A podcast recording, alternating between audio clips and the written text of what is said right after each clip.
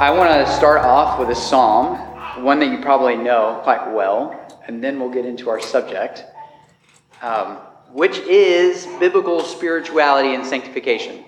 So, this next 13 weeks is going to be about how to grow or personal spiritual disciplines. And I forgot to go get my book off my shelf. Um, yeah, it's not a big deal. I'll bring it next time. I'm not entirely sure where it is. That's part of the problem. Um, so that's where we're going. We're going to do, for the next 13 weeks, talk about spiritual, spiritual disciplines. We're calling the class How to Grow because I think it's, I think it's a little less intimidating, to be honest. And disciplines sounds. You have a graphic with the flowers and the, you know, rain coming down on it. You're so mean. Making fun of my graphics. I don't know. Just a question. Just a question? No, I'm not doing that. Uh, not, not really going to do it. But let's lead with a psalm and then we're going to pray. So this is Psalm 101, and I want you to hear what the Lord says through David. He says, I will sing of steadfast love and justice. To you, O Lord, I will make music. I will ponder the way that is blameless. Oh, when you will, oh, when will you come to me? I will walk with integrity of heart within my house. I will not set before my eyes anything that is worthless. I hate the work of those who fall away. It shall not cling to me. A perverse heart shall be far from me. I will know nothing of evil. Whoever slanders his neighbor secretly, I will destroy. Whoever has a haughty look and an arrogant heart, I will not endure.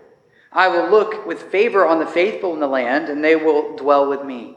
He who walks in the way that is blameless shall minister to me. No one who practices deceit shall dwell in my house. No one who utters lies shall continue before my eyes. Morning by morning I will destroy all the wicked in the land, cutting off all the evildoers from the city of the Lord. Let's pray.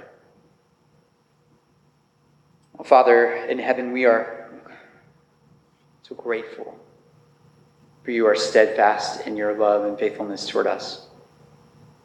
Lord, even after we walk after things that are completely worthless, you still hold us fast. You still continue to call us home through your word and your spirit and your people. And we're grateful. We're grateful that you have given us an opportunity to be able to study your word in a slightly different fashion today.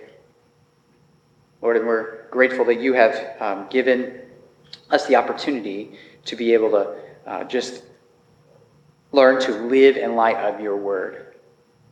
Lord, let it be true and say of all of us that I will sing of your steadfast love. Lord, we love you and thank you in Jesus' name. Amen. I do need you to go to my office and get my. There's two stacks of. I think I have. You have to do it on Okay. There's two stacks of handouts. The one on the left, it will say class one.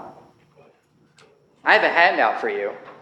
If you if you want um, if you want to look at it on your phone instead of paper, if you go to southsidebrandon.org slash adults and scroll down, you'll see handout number one. And I'm not sure what I named it, but it's there uh, underneath the adult discipleship page. So if you want the paper one, he's bringing it. Uh, and I suggest you use it so that you can follow along because we're going to move quick, very quickly. And I'm going to try and make it not boring. I'm joking, it's not boring. I promise. I'm, I'm setting the bar low. I'm starting the bo- setting the bar low. You see, it's easy to step over. Um, so let, tell me, when I say spiritual disciplines, what do you think I mean? What sorts of things do you think of, and what do you think a def- definition of spiritual disciplines is? Like things that you do in order to continually grow in godliness and to know God more. Things you do to grow in godliness and know God more. I, I like that definition. Anybody want to add? Types would be like prayer, Prayer, meditation, Medi- word, meditation, worship, worship, killing sin.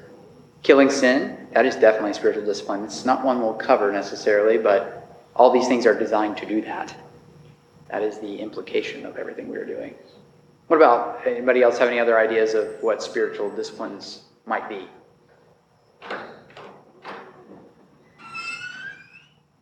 How about just Bible reading? Simple, right? Bible reading. Uh, what about evangelism? Fasting, service, stewardship, confession of sin. If you turn on the back, you'll see on your handout every one of the things that we are actually going to cover over the next 13 weeks. On the back of it, it has like a schedule. So, yes, make sure Miss Valerie gets one. So, we are going to talk about two things today in broad spectrum. Okay, one is personal spiritual disciplines, and the other one is sanctification and how spiritual disciplines help and aid in our sanctification. Okay? Everybody with me? Here we go. So, uh, first we're going to talk about biblical spirituality. What is that? What is that? Because among Christians in these recent decade, decades, the notion of spirituality has been completely emptied of its meaning. Tell me some examples that you've heard of what, what if you kind of understand what I'm saying. What, what's an example that you can give me?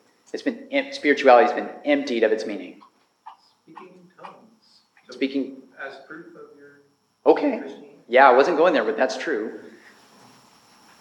That's not twisted. I think that's people in downtown Tampa that were like, if you're a Christian, that means you don't sin anymore. So if you're sinning, you're not a Christian.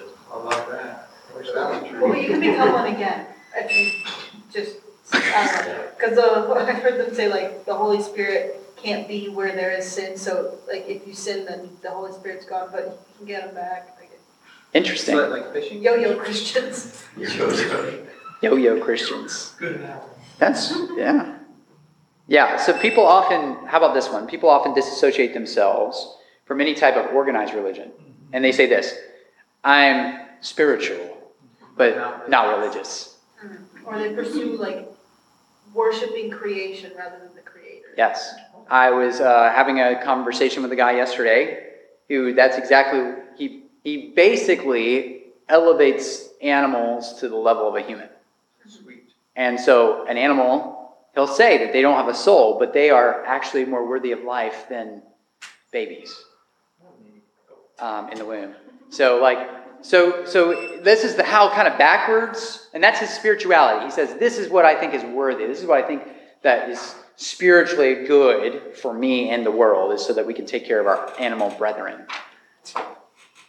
Hard for me to hear, and because I'm like, bro, that's that's so short-sighted. But how many people actually go and they look at animals and they say, "Look at that poor, poor doggy on that A- ASPCA commercial, right? Those commercials, grow up with them. By the way, they made the same commercial for Ethiopian kids, and they're both equally effective. Guess one, which one gross, except for this, which one grossed the most money? The dogs. The dogs. The dogs. Think about it. Spiritual, but not religious. It's just evac- It's just evacuated of all of its meaning, right? Spirituality. And so we've got to be careful. But it's basically boils down to Romans one, worshiping and serving 100%. more than the creator. It's idolatry. 100%. And so all spirituality, if something you'll hear, all spirituality that is not tied to Christ is idolatry. It's proof that you are dead in your sins and trespasses. Right? And so as we talk, you'll hear that over and over. So Christians, we think of it a little bit differently. Christians must let Scripture determine spiritual, what spirituality is. Otherwise, the pursuit of spirituality can devolve into nothing more than a pursuit of an experience or a feeling. So, spiritual disciplines in that avenue, where it's just like pursuit of experience and feeling, can be merely just means to an end, right? It can be techniques that enable us to attain whatever experience or whatever feeling. And that's pretty useless. Camp High, that's a great example. The Camp High is a great example, especially for those of us who grew up in the area era of like the, I, I went to the Billy Graham Crusade. You guys never seen one of those? You're, these two have. I've been one. I've been to them. So like uh, I was there with Salty and with everybody at Ray J when Billy Graham came this last time, and how, how emotionally laden that was and how burdensome that became.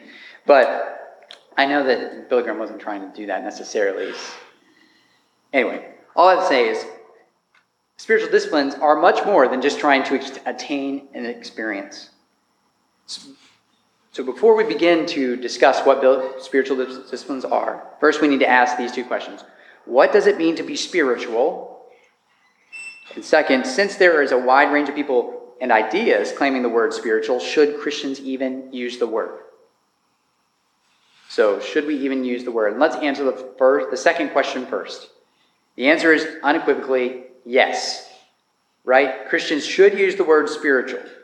Uh, this guy, very smart dude named Michael, Michael Haykin, in his book called The God Who Draws Near, he writes that the Latin term spiritus is the word where we get the English term spirituality. And spiritus is a word that was being used by Christians from the very beginning. Uh, they're describing how the Holy Spirit worked in their lives. I have handouts. Yes. You want to? You can have. Oh, I'm not saying you have. You got it? Oh, you got it online. I did the thing. You did the thing. I did the thing. Hey. And so spirituality, it is an actually a good Christian term. And it's an understanding that it comes from the Latin spiritus um, helps us see that it's something that has been used throughout throughout time. He, he says this. He writes that the use of the word in its Latin origins helps us see that true spirituality is intimately bound up in the Holy Spirit and His work. Like, and that's his whole point of the book, right? The, uh, the God who draws near. The one who inhabits you, the Holy Spirit, the Spirit of Christ, is what is, you know, being called upon. And when- we talk about spirituality, there is no spirituality outside of that. You cannot be spiritual without having the Spirit itself in you. Everything else is pagan idolatry. So, how do we know what is spiritual then? Does somebody answer that for me? How do we know what is spiritual? Things not of this world. Things not of this world, okay? Yeah, what I'm, what's coming to my mind has to do specifically with wisdom, Wisdom. uh, but not just the word wisdom, because they can, ju- that can be abused just as much as spirituality. Mm-hmm. And that's Paul's point when he talks about the wisdom of this world. The wisdom that is from beneath is earthly, sensual, and demonic. Yeah. Whereas the wisdom which is above, from above, is pure, peaceable, peaceable, Yeah. undefiled. Analyze that spirituality by that kind of standard. Right. It's hard to. It's hard to get it wrong once you look at it. You're like, oh yeah. So um, we're gonna. So what we as Christians we call spib- like spirituality. It has to be biblical. We have to understand that the Bible itself is what determines this spirituality. So the term biblical spirituality has a dual sense. First, it refers to spirituality that is, like I said, biblical and determined by the spirit, the scriptures. And number two, it refers to a spirituality that is driven by biblical content. So it comes from the Bible, right? And it is driven by the Bible. And the spirit within you is what makes you grow from that. Can I Absolutely. give an example that comes from a rather painful conversation I had in real life with somebody close to, to us and our family. Um, discussing parenting, biblical parenting. Okay. And this person referred to all of the verses that discuss parenting directly as being cherry-picked verses if you brought them up.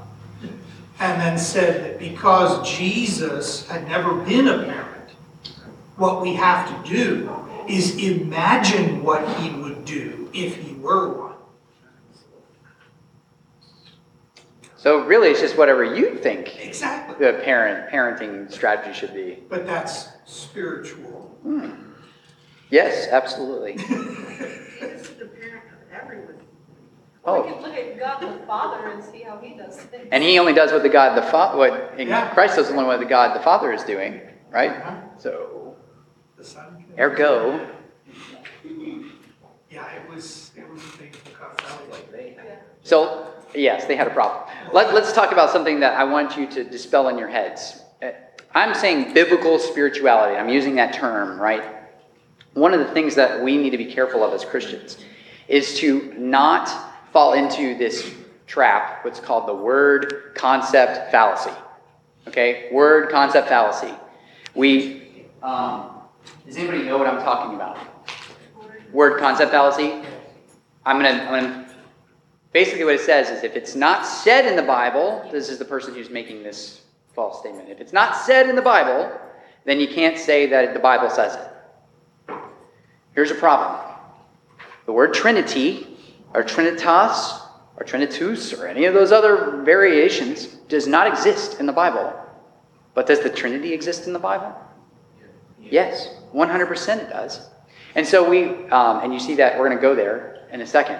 But we must be careful not to say, oh, because the Bible doesn't say that word in that place, that it doesn't apply. Right? Because we use words all the time that explain other words, like explain larger concepts. Can you give me something, an example, before we move on? Any medical term, yes, that's true. How about how about a biblical term that you've you've heard and you're like, oh, that just has a ton of meaning that goes with it. What do you mean by biblical term? Any term that you would You you use Trinity as a, bib- that could be considered a biblical term. yeah, Trinity is a biblical term, but it is not in the Bible. Okay, and you got sola gloria? Yes, sola Deo gloria. gloria. Those are those are Latin terms that are actually in the Bible, so you can find those in the Bible. What about hypostatic union? Hypostatic union is not in the Bible. But what we're talking about is the God man, Jesus Christ, right? And we're talking about him and his nature and person level. Now, I'm not going to go into that. But just because I said hypostatic doesn't mean it's immediately false what I'm saying. So don't don't think like, oh, the Bible doesn't say that word, so you can't use that word to explain the Bible.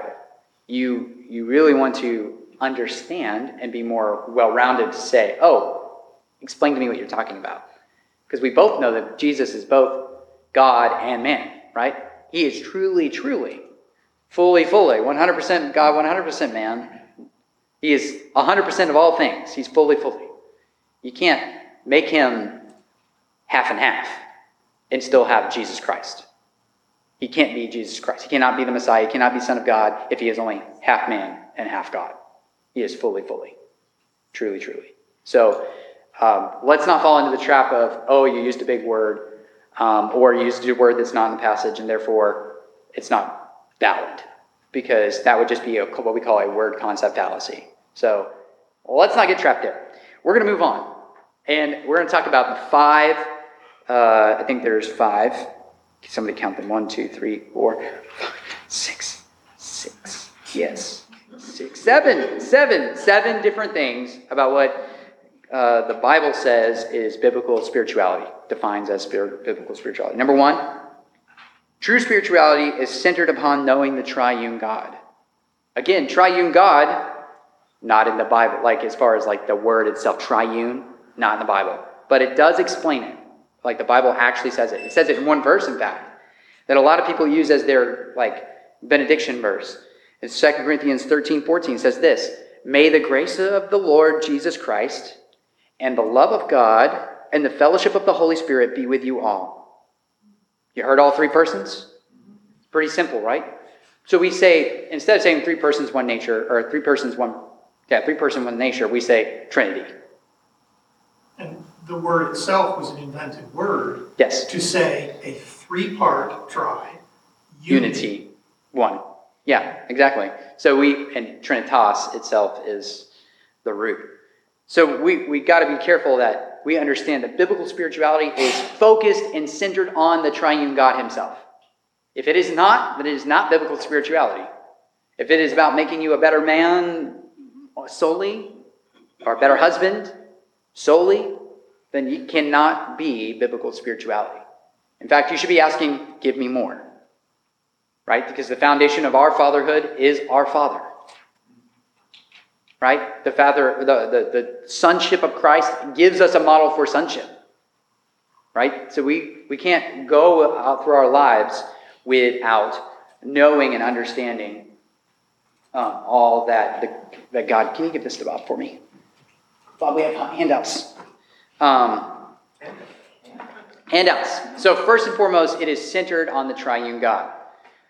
Second, when we know the triune God, when we're looking at Him, it consists also of knowing ourselves in light of that God, or in the light of the Scriptures itself. Somebody, before we get there, turn to Isaiah 6 and be ready to, to read. Isaiah 6, 1 to 5, be ready to read. Um, it's only as we come to know the God of the Bible that we really begin to know ourselves. And Calvin puts it this way he says, It is certain that man never achieves a clear knowledge of himself unless he has first looked upon God's face and then descends from contemplating him to scrutinizing himself. Right? So when we look at God, we see who we are in truth. Somebody read Isaiah 6 for me. Isaiah 6, 1 to 5. In the year that King Uzziah died, I saw the Lord sitting upon a throne, high and lifted up, and the train of his robe filled the temple. Above him stood the seraphim. Each had six wings. With two he covered his face, and with two he covered his feet, and with two he flew. And one called to another and said, Holy, holy, holy is the Lord of hosts. The whole earth is filled with his glory. And the foundations of the thresholds shook at the voice of him who called, and the house was filled with smoke. And I said, Woe is me, for I am lost, for I am a man of unclean lips and I dwell in the midst of a people of unclean lips. For my eyes have seen the King, the Lord of hosts. Isaiah gets it. And he, he doesn't get it because he wanted to get it. He got it because he saw who God was. Right? He understands himself in light of the one true and living God. Isaiah has seen the authority and the majesty of Yahweh. He sees himself as he really is in light of him. As all men actually are. Right? We should all be saying with Isaiah, Woe is me.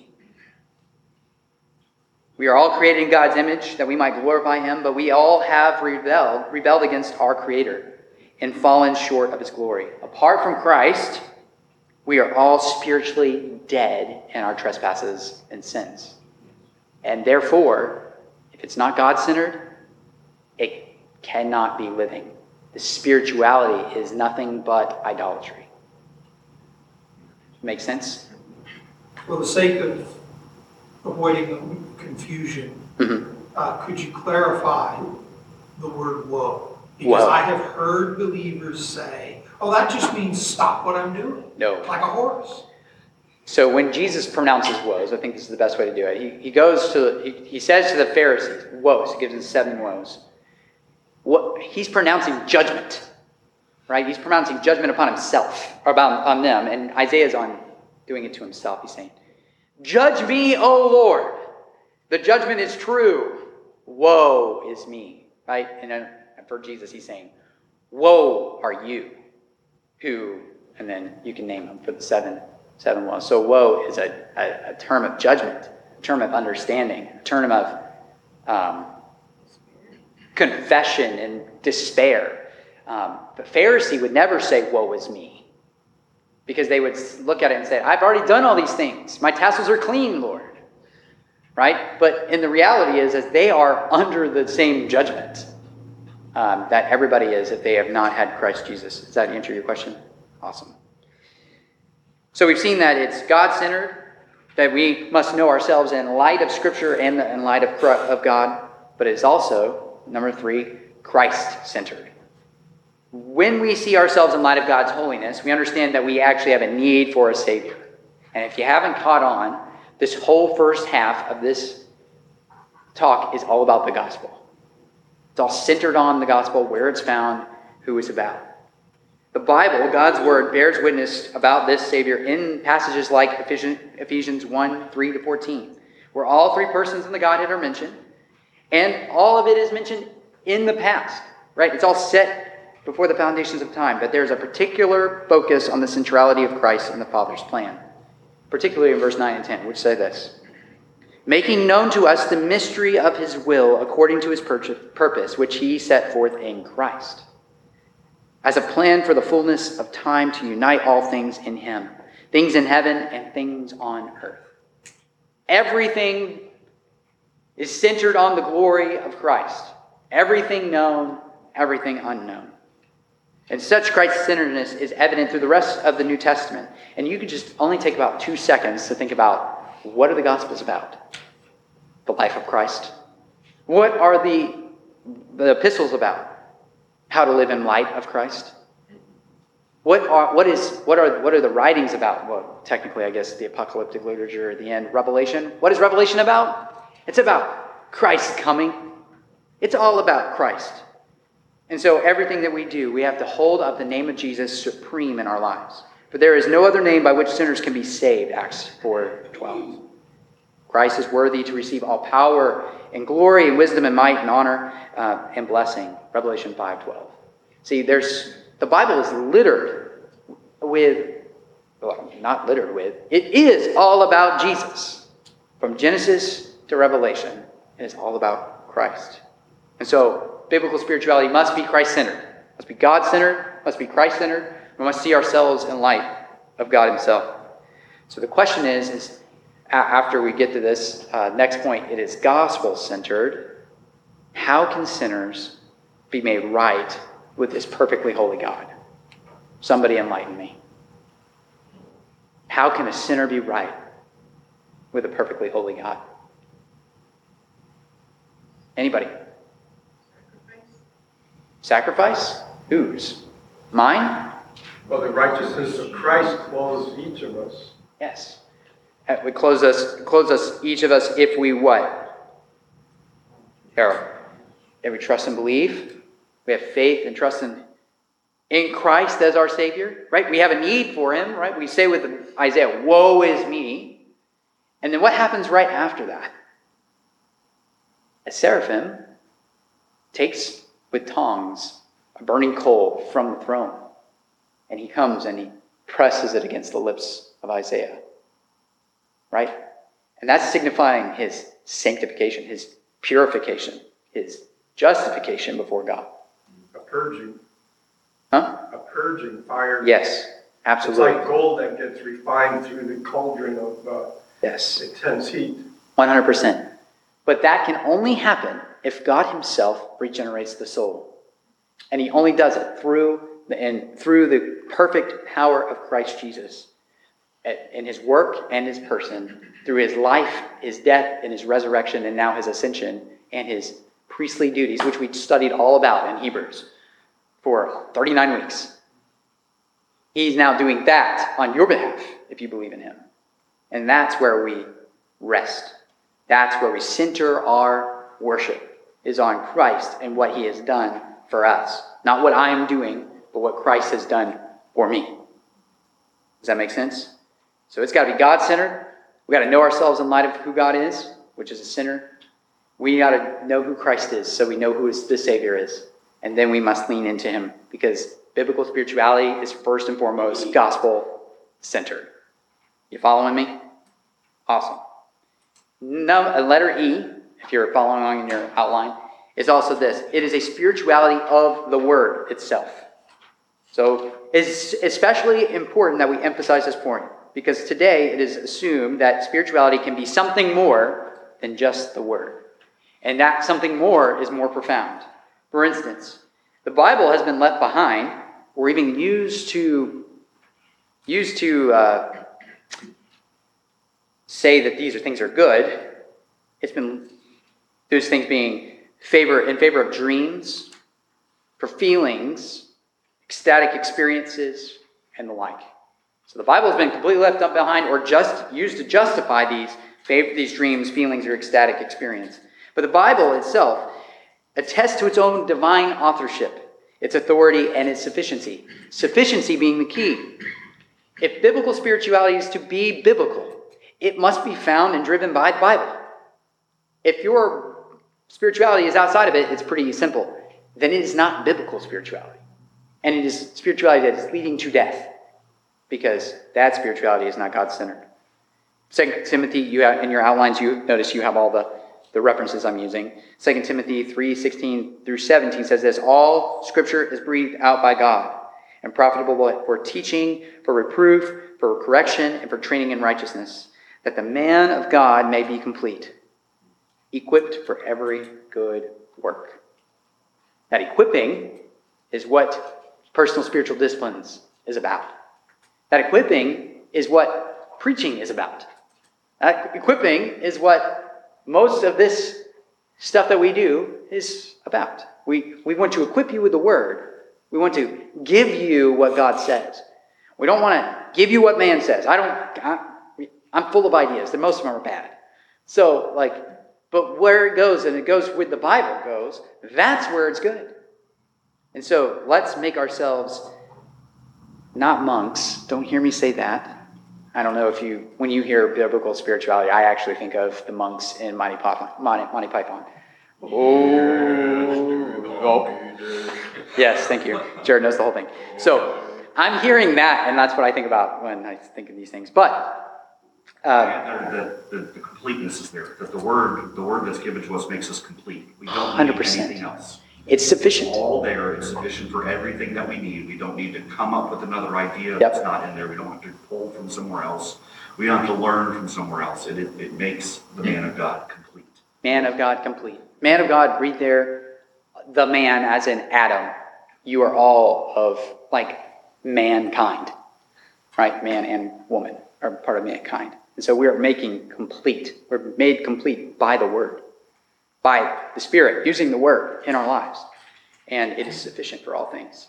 And as you've already said, linking these two together, it's Christ-centered. It's Christ centered because the Word centered. Yeah. Because Paul says, but we all, with unveiled face, beholding as in a mirror the glory of the Lord, are being transformed into that same image from one degree of glory to another. another. How are we beholding the face of the Lord? Yeah. If it isn't in the word. It's impossible. That's the point.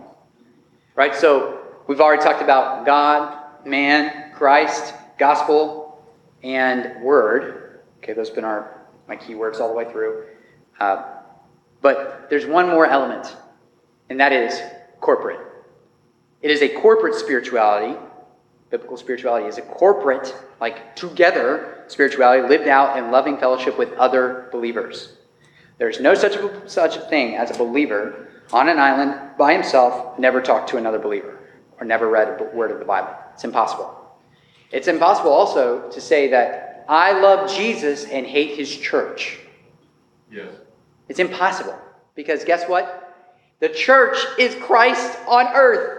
It is the representation, the ambassador of Christ himself. It is impossible to hate the church. Now, you can hate things inside of the church, that's okay, especially when they're evil and sinful. But it is also not, it does not compute. You, you love Christ, you love his body. You love Christ, you love his church. And if you are not setting out to worship with other believers and to love one another, then you are violating most of the commandments in the, sec- in the New Testament. Yeah. Not because I say so, but because the Bible, Paul, J- John, Peter, Jesus, they all say, Jude, James, I mean, who am I missing? Uh, but all of them, they all speak of all of these elements in corporate terms. You and you all, y'all, for those of y'all can who speak Southern.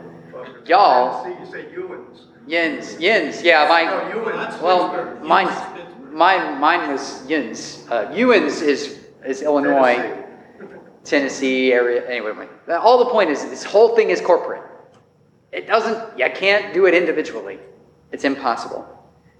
Um, and, and just to put a, put a cap on that part is Ephesians 4 11 through 13 says this And he gave the apostles, the prophets, the evangelists, the shepherds, the teachers to equip the saints for the work of ministry, for the building up the body of Christ, until we all attain to the unity of faith and of the knowledge of the Son of God, to mature manhood, to the measure of the stature of the fullness of Christ.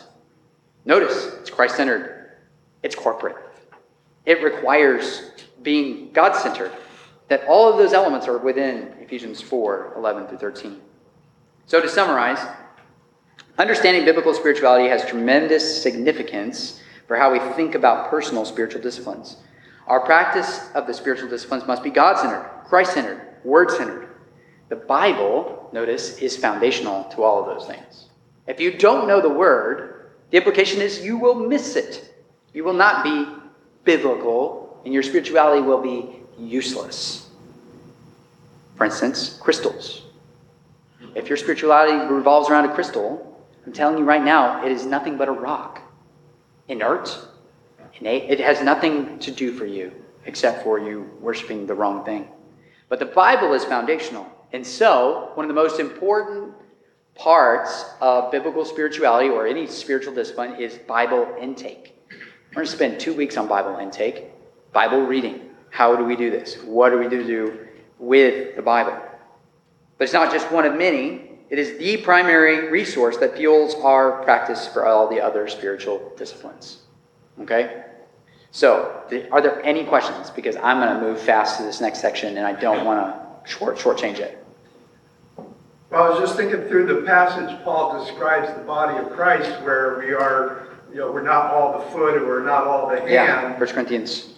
Yeah. Yes, I guess somewhere in there. But um, all too often, the tendency of people, Christians or otherwise, tends to congregate around those they particularly know Like they're all like with similar ideas and similar life experiences, but very rarely venture out of that small confined group, whether it's a small church like this or church of thousands. Yeah. You tend to get this, this separation within a, uh, favorite, favorite um, activities, I'll put it as. It's almost like they're saying, I'm a Paul and I'm a No, no, I won't, I won't go that far. No, I'm, well, I am because because a lot of it does fil- filter out to filter out to I'm comfortable here, right? The comfort of those places is is easy. I think that may be more, more doctrinal rather than actual social comfort. Maybe You know, where you have certain flavors of theology that may differ from Paul verse, because he does finish up that passage there saying, I'm of Christ. So is that the holy group versus Paul and Apollos or the B and C group? yeah. Well, I mean, I think there's a lot of implications for just dividing upon what we find as most palpable. And so either, uh, for instance, it's, it's easier to say that we're all, if we all own Jeeps, that we all can be in the Jeep crew. We all have little rubber, rubber duckies that we give each other. But the people without Jeeps, not so cool. I'm not going to give you a rubber ducky, right? I, mean, I don't know if you've seen all these rubber ducks on the, the dashboards of Jeeps. It's a thing. I don't drive a Jeep, so like I don't get a ducky. Well, we have very superficial membership requirements into certain groups. Oh yes, and Jeeps would be one of them. Sorry, I'm gonna move on. I got to I got to move because this is next part's hard to understand if you're not familiar. So um, sanctification in the spiritual disciplines. If you so spiritual disciplines, biblical spirituality is centered on God, centered on Christ, centered on His Word. Um, and so when we're centered on those things, something is going on inside of us. So that's where I'm going. To better understand how the spiritual disciplines relate to our sanctification, does somebody want to give me a definition for sanctification? Simple. Set apart. Set apart is to be sanctified. What is sanctification? The process. It's a process of being set apart, Right. process by, which the Holy Spirit conforms us to the image of Christ. That's a more full definition. How about to be made holy? Being made holy, right? To grow. Well, that's the In holiness. reason of, that's the underlying idea. of Yes. What That's where I'm at. separation is, Yes. So- separated from sin and from, Yes, but sanctification has three elements, and we're going to talk about them right now. So, first, we have sanctification has a definite beginning at conversion. Okay, so you are first sanctified at conversion. Okay, what I mean by that is positional sanctification. Your standing before God is sanctified, right? Made holy, right? In Christ Jesus, you are made holy. He is our covering, He is our Savior, He is all these things, but that is called positional sanctification. Now, some people will take that and run with it and say, well, because we're positionally sanctified, we are also glorified and therefore do not sin. The problem is, is I just like you to think about what you just said because it's sinful. Because what you've then done is saying, I am perfect now. And reality is, is that that idea is just haughty. It's, it's uh, prideful. It, those things fly in the face of what God says about you. Right? That you're a sinner, here's the truth sinner saved by grace. You're simul justus et peccator. So you're justified and sinful at the same time because we are growing into the likeness of Christ.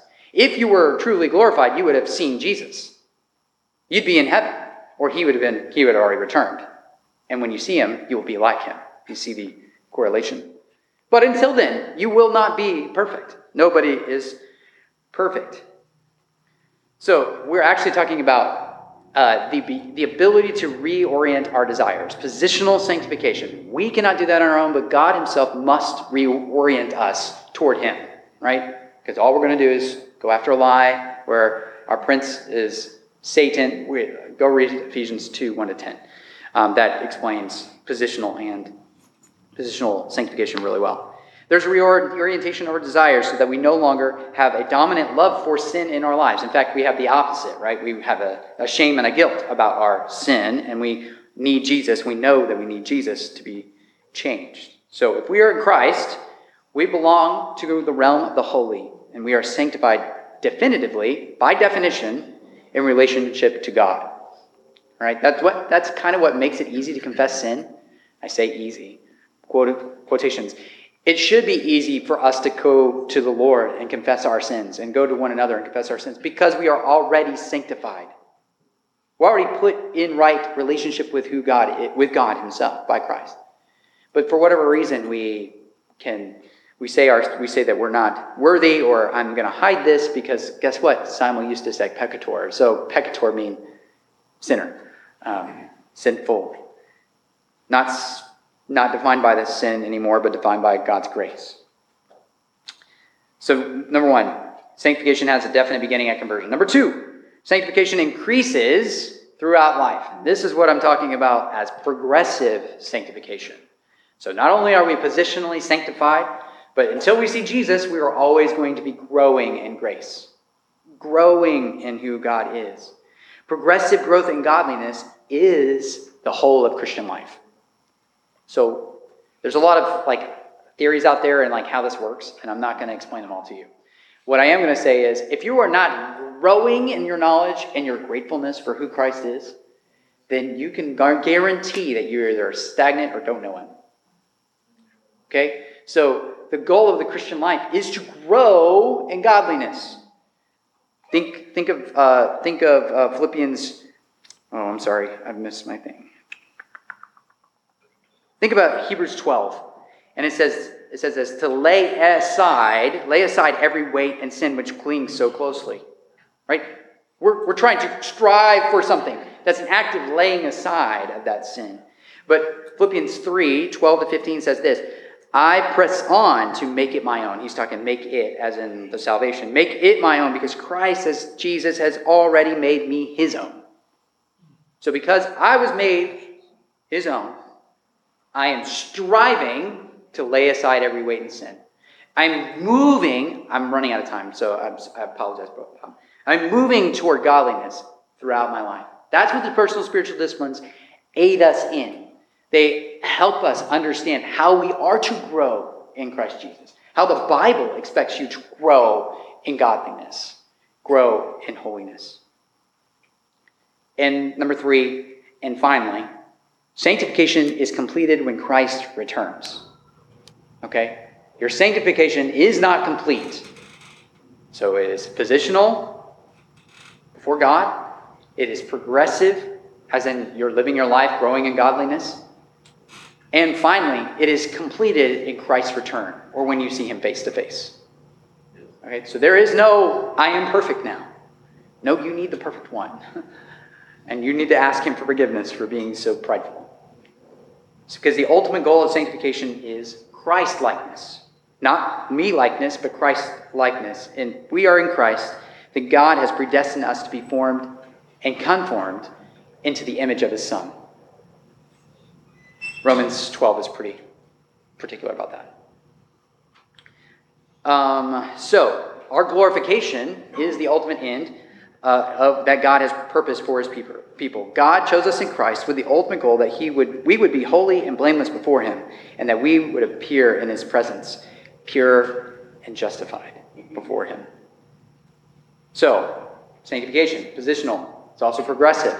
We're in this middle, right? If you're in Christ Jesus, you're in this middle time, and then we will be made like him, perfect and complete, lacking in nothing. The way James talks about it. Uh, and finally, our last thing, we have implications for our practice of spiritual disciplines and growing in godliness. Number one is we practice spiritual disciplines because we have already been sanctified, like we've been talking about. We've already been sanctified, so we practice the spiritual disciplines. We, number two, need to grow in godliness because that's what God calls us to do grow in godliness. He also says to make disciples, but along making disciples, that's a part of growing in godliness. And number three, we grow, we practice the spiritual dis- disciplines because our hope of glory is in Christ and it is certain. Because God has saved us, positionally sanctified us, set us apart holy in his name, we are guaranteed to grow in godliness. And in, in that guarantee, as we pursue Christ and he brings us along, we are guaranteed to be at his right hand with him forever. Okay, there is no other reason to pursue spirituality at all. In the main, it must be centered on Christ Jesus and God himself through the word.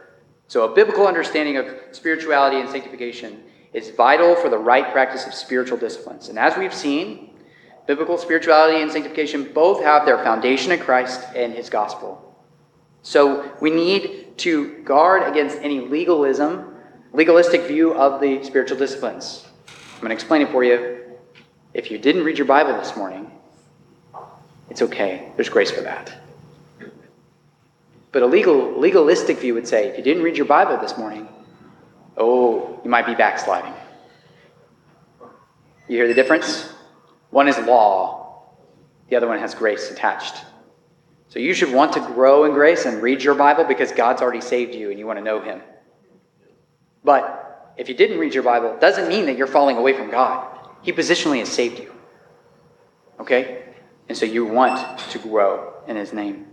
If we think that the spiritual disciplines earn us God's favor and approval, they will become distasteful duty or bitter pride.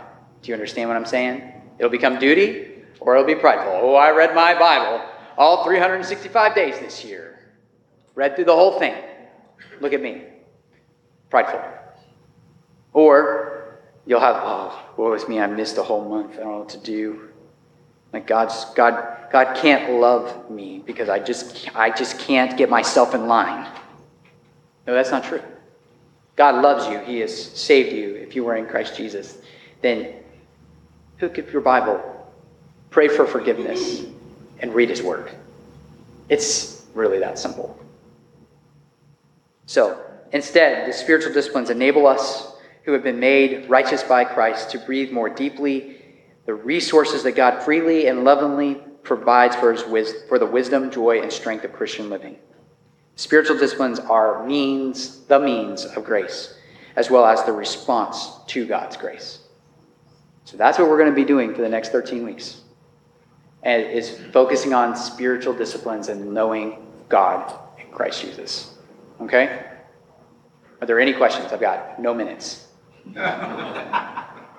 No questions? Well, I was thinking, part of spiritual uh, holiness, growing in sanctification, is refining your perception of what sin actually is. Absolutely. And that's why. It says, kept bringing every thought captive to Yep, the to Christ Jesus. authority of Christ. So refining that filter, if you will, as to what really sin is, whether it's the evil part or not doing the good. yeah, sins of omission and commission. We'll talk about both of them. You have a question? Just very quickly. Yeah. uh, When Christ had sacrificed for us and tore the veil. Yeah. So we could speak directly to the Father. Absolutely. Sanctification, part of that is that, is that a continued process of communicating with Him? Um, it, it's a consequence. Our sanctification is a, like ongoing sanctification, is a consequence of that veil being torn. So uh, before we had to be sanctified and set apart by the blood of lambs and goats, right? And that those those were the con- that's what you had to do to know you were okay with God. But now, because the veil is torn, we can grow nearer to the Father through Christ Jesus and His work. Um, and that is that is directly dependent upon just being growing in Christ likeness is growing in his understanding understanding of who Christ is, what he's done, and going to the Father. You're welcome. I'm going to pray. I gotta pray. They're like lining up at the door. Thank you, Forrest.